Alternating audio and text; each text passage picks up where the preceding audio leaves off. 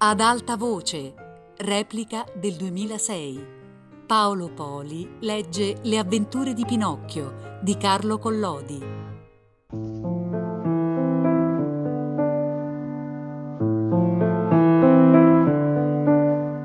Pinocchio piange la morte della bella bambina dai capelli turchini, poi trova un colombo che lo porta sulla riva del mare e lì si getta nell'acqua per andare in aiuto del suo babbo Geppetto.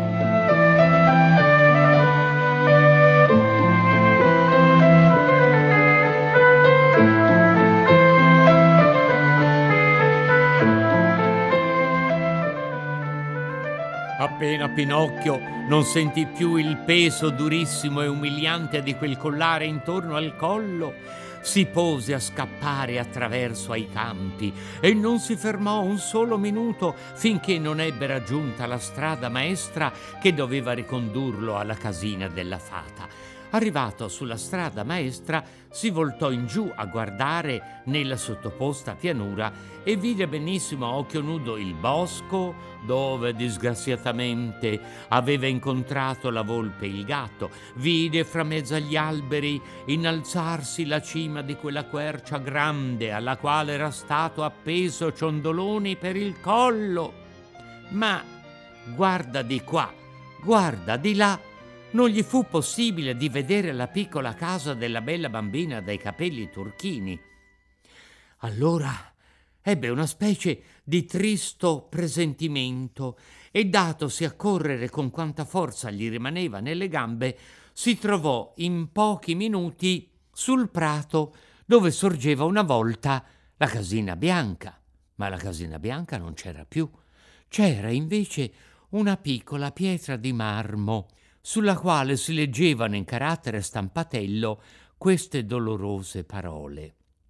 Qui giace la bambina dai capelli turchini, morta di dolore per essere stata abbandonata dal suo fratellino Pinocchio.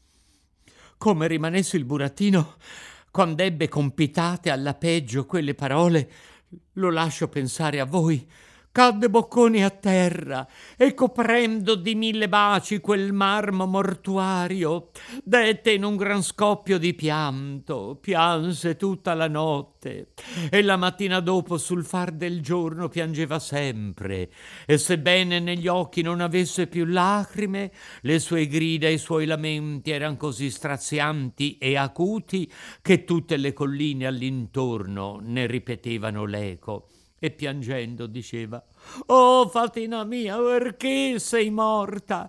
Perché invece di te non sono morto io che sono tanto cattivo mentre tu eri tanto buona?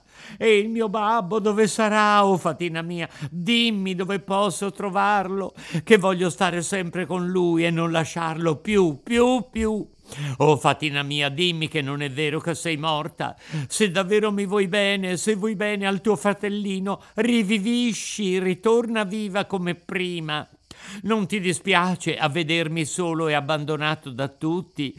Se arrivano gli assassini mi attaccheranno da capo al ramo dell'albero e allora morirò per sempre. Che vuoi che io faccia qui solo in questo mondo?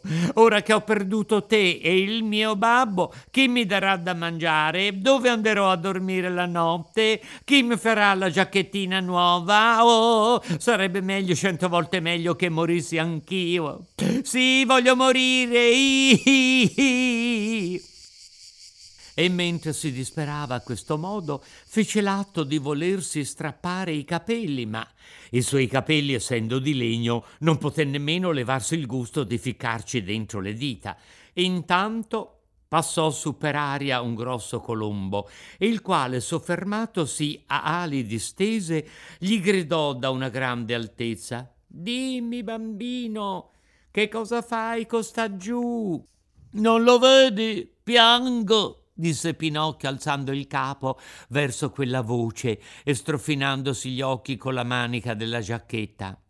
Dimmi, soggiunse allora il colombo, non conosci per caso fra i tuoi compagni un burattino che ha nome Pinocchio?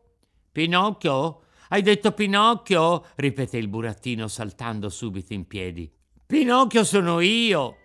Il colombo a questa risposta si calò velocemente e venne a posarsi a terra. Era più grosso di un tacchino. Conoscerai dunque anche Geppetto? domandò il burattino. Se lo conosco, è il mio povero babbo. Ti ha forse parlato di me? Mi conduci da lui? Ma è sempre vivo? Rispondimi, per carità, è sempre vivo. L'ho lasciato tre giorni fa sulla spiaggia del mare. Che cosa faceva? Si fabbricava da sé una piccola barchetta per traversare l'oceano. Quel pover'uomo son più di quattro mesi che gira per il mondo in cerca di te e non avendoti potuto trovare, ora si è messo in capo di cercarti nei paesi lontani del nuovo mondo. Quanto c'è di qui alla spiaggia? domandò Pinocchio con ansia affannosa. Più di mille chilometri. Mille chilometri? Oh, Colombo mio, che bella cosa potessi avere le tue ali. Se vuoi venire, ti ci porto io. Come? A cavallo sulla mia groppa? Sei peso di molto? Peso? Tutt'altro. Son leggero come una foglia. E lì, senza stare a dir altro, Pinocchio saltò sulla groppa al colombo e messo una gamba di qua e l'altra di là, come fanno i cavallerizzi, gridò tutto contento: Galoppa, galoppa, cavallino, che mi preme di arrivar presto. Il colombo prese la ira e in pochi minuti arrivò col volo tanto in alto che toccava quasi le nuvole Giunto a quest'altezza straordinaria, il burattino ebbe la curiosità di voltarsi in giù a guardare. Fu preso da tanta paura e da tali giracapi che per evitare il pericolo di venir di sotto si avviticchiò con le braccia stretto stretto al collo della sua piumata cavalcatura. Volarono tutto il giorno. Sul far della sera il colombo disse ho una gran sete. E io una gran fame, soggiunse Pinocchio. Fermiamoci a questa colombaia pochi minuti e dopo ci rimetteremo in viaggio per essere domattina all'alba sulla spiaggia del mare. Entrarono in una colombaia deserta, dove c'era soltanto una catinella piena d'acqua e un cestino ricolmo di vece. Il burattino, in tempo di vita sua, non aveva mai potuto patire le veci. A sentir lui gli facevano nausea, gli rivoltavano lo stomaco, ma quella sera ne mangiò a strippapelle e quando l'ebbe quasi finite si voltò al colombo e gli disse non avrei mai creduto che le veci fossero così buone. Bisogna persuadersi, ragazzo mio, replicò il colombo, che quando la fame dice davvero e non c'è altro da mangiare, anche le veci diventano squisite. La fame non ha capricci né ghiottonerie. Fatto alla svelta un piccolo spuntino, si riposero in viaggio e via. La mattina dopo arrivarono sulla spiaggia del mare. Il colombo posò a terra Pinocchio e non volendo nemmeno la seccatura di sentirsi ringraziare per aver fatto una buona azione, riprese subito il volo e sparì. La spiaggia era piena di gente che urlava e gesticolava guardando verso il mare. Che cos'è accaduto? domandò Pinocchio a una vecchina. Eh, gli è accaduto che un povero babbo, avendo perduto il figliuolo, gli è voluto entrare in una barchetta per andare a cercarlo di là dal mare. E il mare oggi è molto cattivo e la barchetta sta per andare sott'acqua. Dov'è la barchetta? Eccola laggiù, diritta al mio dito, disse la vecchia accennando una piccola barca che veduta in quella distanza pareva un guscio di noce con dentro un omino piccino piccino. Pinocchio appuntò gli occhi da quella parte e dopo aver guardato attentamente cacciò un urlo acutissimo gridando Gli è il mi babbo, gli è il mi babbo! Intanto la barchetta sbattuta dall'infuriare dell'onde ora spariva fra i grossi cavalloni, ora tornava a galleggiare e Pinocchio ritto sulla punta di un alto scoglio non finiva più dal chiamare il suo babbo per nome e dal fare fargli molti segnali con le mani e col moccichino da naso e perfino col berretto che aveva in capo. E parve che Geppetto, sebbene fosse molto lontano dalla spiaggia, riconoscesse il figliuolo, perché si levò il berretto anche lui e lo salutò e a furia di gesti gli fece capire che sarebbe tornato volentieri indietro. Ma il mare era tanto grosso che gli impediva di lavorare col remo e di potersi avvicinare alla terra. Tutto a un tratto venne una terribile ondata e la barca sparì. Aspettarono che la barca tornasse a galla, ma la barca non si vide più tornare. Eh, povero uomo, dissero allora i pescatori che erano raccolti sulla spiaggia. Eh, brontolando sottovoce una preghiera, si mossero per tornarsene alle loro case. Quando ecco che udirono un urlo disperato e voltandosi indietro videro un ragazzetto che divetta uno scoglio si gettava in mare gridando Voglio salvare il mio babbo. Pinocchio, essendo tutto di legno, galleggiava facilmente, nuotava come un pesce. Ora si vedeva sparire sott'acqua, portato dall'impeto dei flutti, ora riappariva fuori con una gamba o con un braccio a grandissima distanza dalla terra. Alla fine lo persero d'occhio e non lo videro più. Eh, povero ragazzo, dissero allora i pescatori che erano raccolti sulla spiaggia e brontolando sottovoce una preghiera tornarono alle loro case.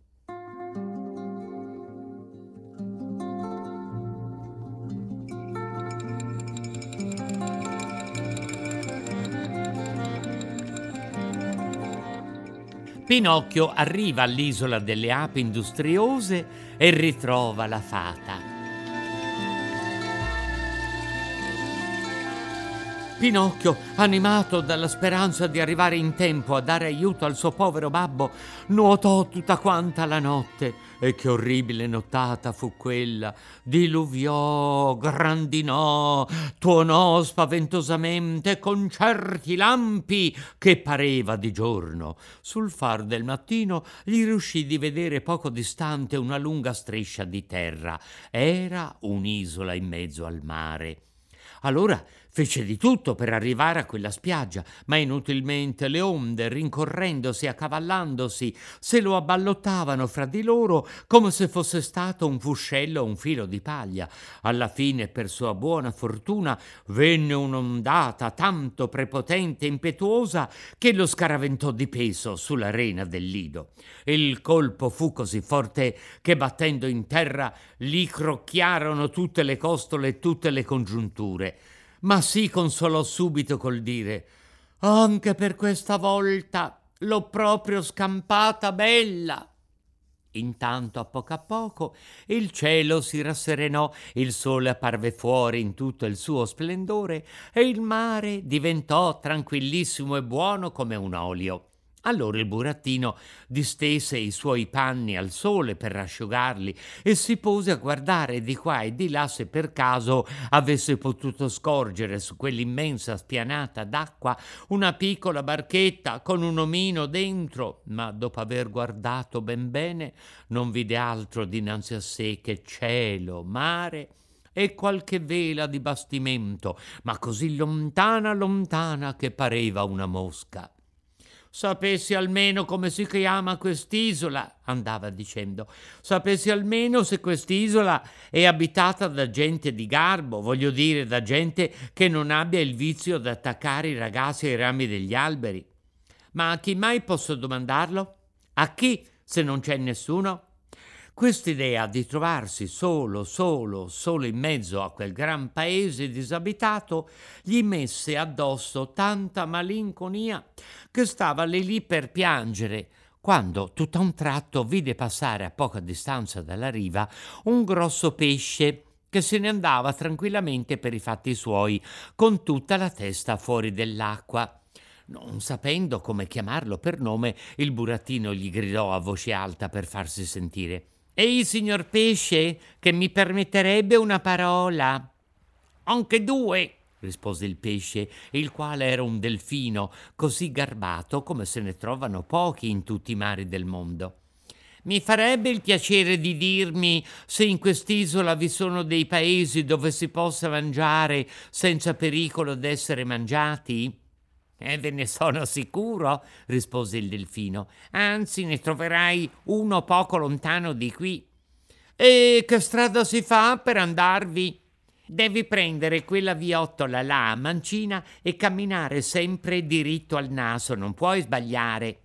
Mi dica un'altra cosa, lei che passeggia tutto il giorno e tutta la notte per il mare, non avrebbe incontrato per caso una piccola barchettina con dentro il mio babbo? E chi è il tuo babbo? Gli è il babbo più buono del mondo, come io sono il figliuolo più cattivo che si possa dare. Eh, con la burrasca che ha fatto questa notte, rispose il delfino, la barchettina sarà andata sott'acqua. È il mio babbo. A quest'ora l'avrà inghiottito il terribile pesce cane che da qualche giorno è venuto a spargere lo sterminio e la desolazione nelle nostre acque.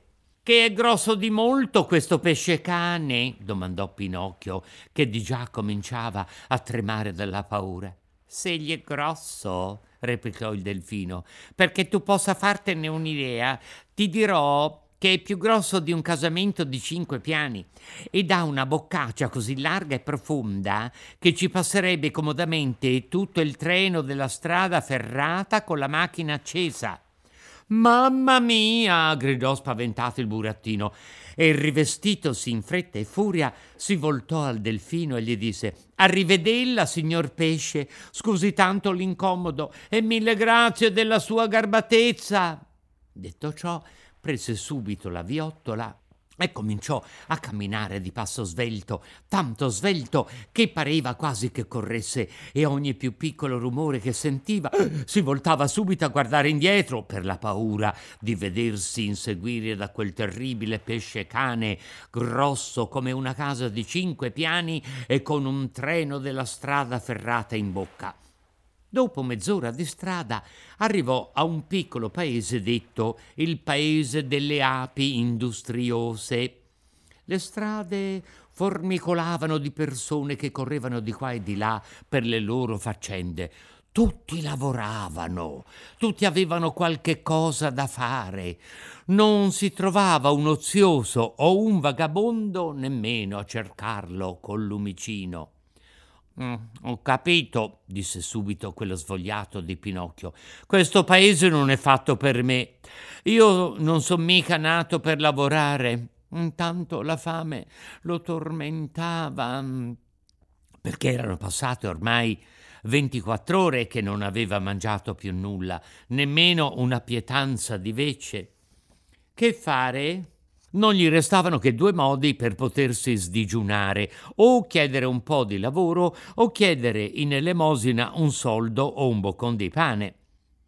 A chiederle l'elemosina si vergognava, perché il suo babbo gli aveva predicato sempre che l'elemosina hanno il diritto di chiederla solamente i vecchi e gli infermi. I veri poveri in questo mondo, meritevoli di assistenza e di compassione, non sono altro che quelli che per ragione d'età o di malattia si trovano condannati a non potersi più guadagnare il pane col lavoro delle proprie mani. Tutti gli altri hanno l'obbligo di lavorare e se non lavorano e patiscono la fame, tanto peggio per loro. In quel frattempo passò per la strada un uomo tutto sudato e trafelato, il quale da sé solo tirava con gran fatica due carretti carichi di carbone. Pinocchio, giudicandolo dalla fisionomia per un buon uomo, gli si accostò e abbassando gli occhi dalla vergogna gli disse sottovoce mi fareste la carità di darmi un soldo perché mi sento morire dalla fame? Non un soldo solo, rispose il carbonaio, ma te ne do quattro, a patto che tu mi aiuti a tirare fino a casa questi due carretti di carbone. Mi meraviglio, rispose il burattino quasi offeso. Per vostra regola Io non ho fatto mai il somaro, io non ho mai tirato il carretto. Meglio per te, rispose il carbonaio. Allora, ragazzo mio, se ti senti davvero morir dalla fame, mangia due belle fette della tua superbia e bada di non prendere un'indigestione. Dopo pochi minuti passò per la via un muratore che portava sulle spalle un secchio di calcina. Fareste, galantuomo, la carità d'un soldo a un povero ragazzo che sbadiglia dall'appetito? Volentieri, Vieni con me a portar calcina, rispose il muratore, e invece d'un soldo te ne darò cinque. Ma la calcina è pesa, replicò Pinocchio, e io non voglio durar fatica. Se non vuoi durar fatica, allora, ragazzo mio, divertiti a sbadigliare buonporotti faccia. In men di mezz'ora passarono altre venti persone e a tutte Pinocchio chiese un po' d'elemosina, ma tutte gli risposero: Non ti vergogni, invece di fare il bighellone per la strada, va piuttosto a cercarti un po' di lavoro e impara a guadagnarti il pane. Finalmente passò una buona donnina che portava due brocche d'acqua vi contentate, buona donna, che io beva una sorsata d'acqua alla vostra brocca? disse Pinocchio, che bruciava dall'arsione della sete. E bevi pure, ragazzo mio, disse la donnina, posando le due brocche in terra. Quando Pinocchio ebbe bevuto come una spugna, borbottò a mezza voce, asciugandosi la bocca. La sete me la sono levata, così mi potessi levar la fame. La buona donnina, sentendo queste parole, soggiunse subito. Eh, se mi aiuti a portare a casa una di queste brocche d'acqua, ti darò un bel pezzo di pane. Pinocchio guardò la brocca e non rispose né sì né no. E insieme col pane ti darò un bel piatto di cavolfiore condito con l'olio e con l'aceto, soggiunse la buona donnina. Pinocchio dette un'altra occhiata alla brocca e non rispose né sì né no. E dopo il cavolfiore ti darò un bel confetto ripieno di rosolio. Alle seduzioni di quest'ultima ghiottoneria Pinocchio non seppe resistere e fatto un animo risoluto disse Pazienza, vi porterò la brocca fino a casa. La brocca era molto pesa e il burattino, non avendo forza da portarla con le mani, si rassegnò a portarla in capo. Arrivati a casa, la buona donnina fece sedere Pinocchio a una piccola tavola apparecchiata e gli pose davanti il pane, il cavolfiore condito e il confetto. Pinocchio non mangiò, ma diluviò. Il suo stomaco pareva un quartiere rimasto vuoto e disabitato da cinque mesi. Calmati a poco a poco i morsi rabbiosi della fame, allora alzò il capo per ringraziare la sua benefattrice. Ma non aveva ancora finito di fissarle in volto che cacciò un lunghissimo oh di maraviglia e rimase là incantato, con gli occhi spalancati, con la forchetta per aria e con la bocca piena di pane e di cavolfiore. Eh, che cos'è mai tutta questa maraviglia? disse ridendo la buona donna. Egli è, rispose balbettando Pinocchio, egli è, egli è, che voi somigliate voi vi rammentate? Sì, sì, sì, la stessa voce, gli stessi occhi, gli stessi capelli. Sì, sì, sì, anche voi avete i capelli turchini come lei. Oh, fatina mia, oh, fatina mia, ditemi che siete proprio voi, proprio voi. Non mi fate più piangere. Se sapeste, ho pianto tanto, ho patito tanto. E nel dir così, Pinocchio piangeva dirottamente e gettatosi ginocchioni per terra, abbracciava i ginocchi di quella donnina misteriosa.